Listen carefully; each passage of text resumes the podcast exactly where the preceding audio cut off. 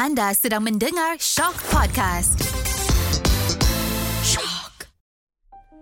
Hai, bertemu kita kembali dalam podcast Atas Bawah bersama saya Kimi Ashari dan terima kasih kerana sudi setia bersama dengan saya dalam podcast ini. Dan dalam podcast ini kita mengejar perspektif kehidupan yang kadang-kadang di atas, kadang-kadang di bawah. Begitulah resmi putaran roda dan begitu juga lah kehidupan kita yang bakal kita lalui pada hari mendatang. Dan pada minggu ini topik yang ingin kita bahaskan, ingin kita kongsikan bersama adalah nafkah ya nafkah zahir dan batin. Dan saya yakin kepada semua pendengar dan juga saya mendoakan kepada anda semua agar mendapat nafkah zahir dan batin secukupnya. Ini adalah tanggungjawab seorang suami ataupun bapa yang perlu dititik beratkan oleh seorang suami. Tak lupa juga nafkah batin seperti kasih sayang, pelayan, didikan agama yang mencukupi juga perlu diberikan perhatian. Tugas saya isteri pula bukanlah sebagai hamba kepada suami. Sebaiknya mentaati perintah suami dan memberikan kasih sayang kepada anak-anak. Jadi pada minggu ni saya bersama dengan sahabat saya ya saya pilih random je apa yang ada di hadapan saya dan mereka bercerita mengenai pengalaman berdasarkan kisah mereka.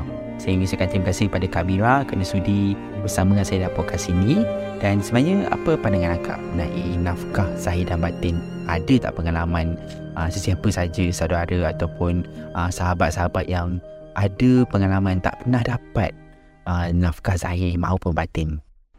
Macam dia okey. Kalau kita tengok mata kasar lelaki ni baik. Dia alim, dia sayang mak bapak dia. Macam nafkah untuk mak dia pun dia tak pernah abaikan bawa mak dia haji, pergi Mekah dengan adik dia. Setiap kali raya dia, uh, apa uh, macam adik dia study dia boleh support semua tapi bila dengan isteri dia jadi haji bakil. Sebakil-bakilnya. Uh, jadi kat situ macam tekanan mental buat isteri dia lah.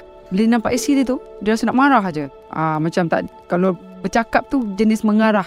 Ah ambilkan air. Ah nak makan ni. Ah macam itulah. Ah macam dia banyak ngadu dengan akak lah. Akak pun macam mana eh.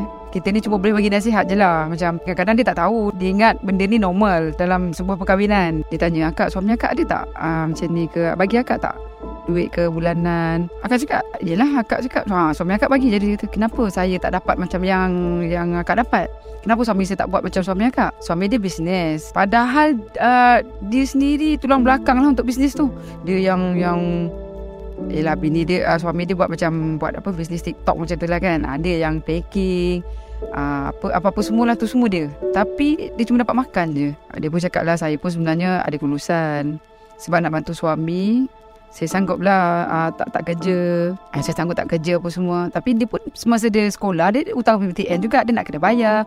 Lepas tu dia pun nak bagi Duit kat, dekat, dekat mak dekat kampung. Dia kata At least bulan 10 pun jadi Tapi tak ada.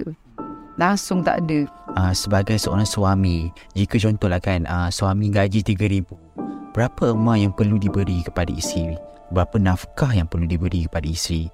Ada tak berspesifik amount ataupun pandangan akak seperti mana kak? Pada akak kalau tak suami tak bagi gaji pun tak apa. At least uh, kita suami si cukup lah untuk anak-anak semua cukup. Yang penting benda ni kalau suami tu ada lebih jangan kedekut. Itu je. Jangan kedekut. Jangan berkira dengan isteri. Sebenarnya isteri tak kisah. Kalau suami tu tak ada duit, memang cukup makan untuk dia. Okey je. Ah, tapi kalau saya kata kalau 3000 tu kalau kat kampung ah, tak payah gaji pun tak apa. At least kalau isteri tu nak baju sebulan sekali tu mesti ada lah. Nak baju ke. Yalah untuk perhiasan diri dia lah kecantikan ke. Ah, ubat-ubat dalaman ke untuk untuk Yelah kalau uh, isteri tu cantik kat dalam pun layan suami juga kan? Untuk suami juga itulah. Kalau 3000 lah. Ada juga isteri ni yang terikat dengan apa? Isteri derhaka. Tak nak jadi isteri derhaka. Itu yang leceh. Banyak sebenarnya tau yang dekat luar tu perlukan kaunseling, perlukan bantuan. Tapi tapi isteri memang kena duduk sendirilah senang. Hmm, itu dia pandangan dari Kamira. Terima kasih Kamira kerana saya rasa itulah pandangan daripada seorang wanita kepada wanita lain. Dan dan betul juga kata Kamira kisah nafkah saya dan ini adalah perbincangan daripada kedua belah pihak. Dan um, untuk perspektif kedua saya tidak ambil perspektif seorang lelaki tapi saya masih lagi mengambil perspektif seorang wanita. Dan um, pandangannya mungkin berbeza. Dan saya ingin menjemput Kak Mas kerana sudi setia bersama dengan saya. Dan um, apa pandangan Kak Mas tentang uh, nafkah zahir dan batin ni? Berapa spesifik amount yang perlu diberi kepada isteri uh, berapa nafkah yang perlu diberi untuk suami yang bergaji gaji contohlah RM3,000. Ha, pandangan Kak Mas macam mana? Okey, sebenarnya kalau gaji suami RM3,000 eh, sebenarnya tak ada spesifik pun. Ikutlah keperluan kita. Okey, macam suami gaji dia RM3,000.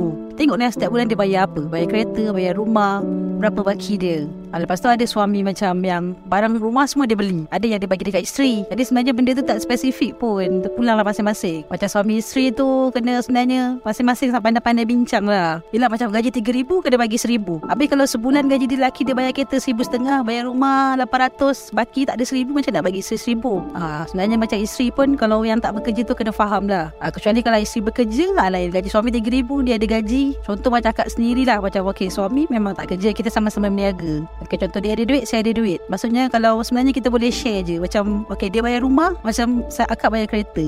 Macam belanja rumah tu kadang-kadang dia beli, kadang-kadang kita beli. Macam sekarang ala kata macam 80% tu memang so, isteri dah bekerja zaman sekarang ni. Jarang yang isteri tak kerja. Okey, contohlah kan kalau ada situasi yang mana isteri tak dapat nafkah daripada suami termasuk duit eh. Apa isteri perlu buat? Uh, kalau tak dapat Sebenarnya tengok bijak isteri masing-masing lah. Bijak dia kita bijak macam mana? Uh, Macam kata kita nak beli baju. Kita ikut dia bawa dia pergi beli baju Kita suruh dia bayar. Macam mana dapur semua dia beli. Okay, Kita buat kerja kita kat rumah je. Habis macam mana Macam sebenarnya redo uh, Kita dah dapat suami macam tu Habis suami tak bagi duit. Masing-masing lah cuba cakap dengan dia Minta duit lah. Tapi tak tahu lah kita tak Dalam situasi macam tu tak tak jumpa lagi suami macam tu kan? Tak? Apa yang apa nasihat awak sebenarnya? Nak nak kena jumpa kaunseling ke ataupun sebenarnya boleh adjust sendiri? Sebenarnya kalau kita jumpa kaunseling pun Memang betul membantu Tapi sebenarnya kita sendiri Antara kita suami isteri Sebab kita je tahu apa masalah kita.